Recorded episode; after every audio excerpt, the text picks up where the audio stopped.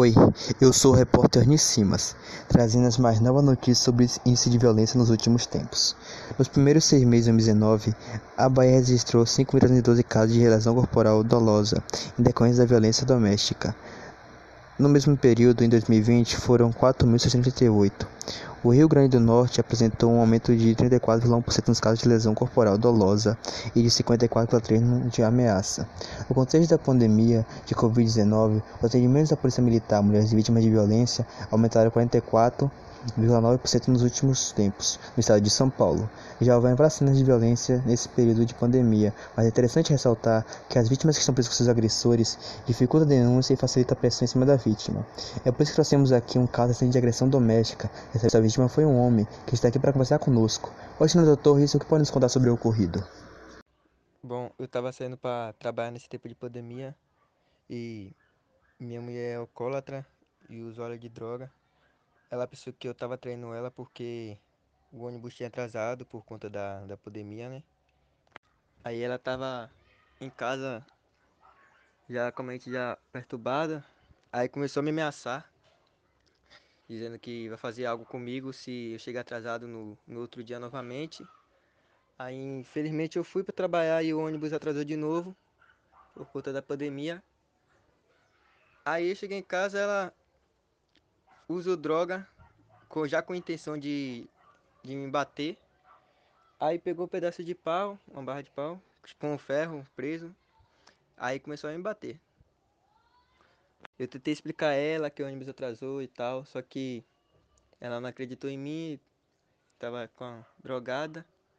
Aí o que eu fiz foi dormir na casa do meu irmão e no dia seguinte eu fui dar queixa na polícia. E depois de, depois de ela ter me batido, ela ficou ainda me ameaçando com a faca, dizendo que ia me matar. Como você se sentiu com isso e como foi para se realizar a denúncia? Para me realizar, para me realizar a denúncia na delegacia, eu me senti vergonhado sim, porque normalmente isso não acontece com homem, né? Só que eu não podia fazer nada, eu não podia bater nela, não podia fazer nada, ela tava drogada também. Aí eu deixei a vergonha de lado e tive que fazer algo a respeito. Fui lá e denunciei ela.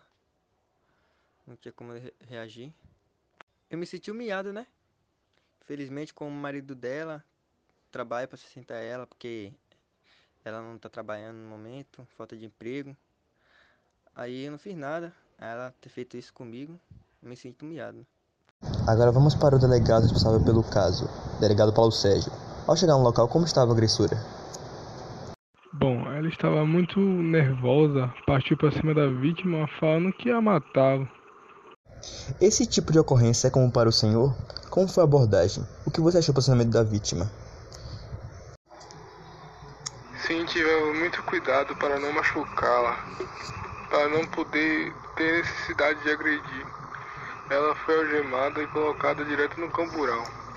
Mas normalmente ocorre com mulheres, elas que são as que mais ligam para denunciar. Agora entrevistando a ativista Daisy Góes, comentando um pouco mais sobre o caso. Se fosse ao contrário, você acha que o crime seria visto da mesma forma? Muitos têm um certo preconceito em relação a isso.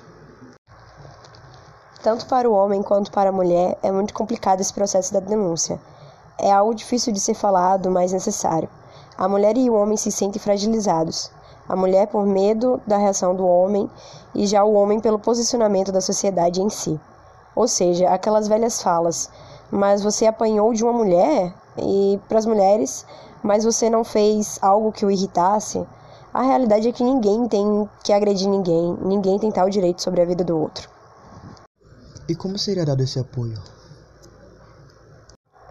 Com a ajuda de psicólogos, dos familiares, dos amigos, dos entes queridos mais próximos. É importante esse processo e é o que as pessoas têm que entender.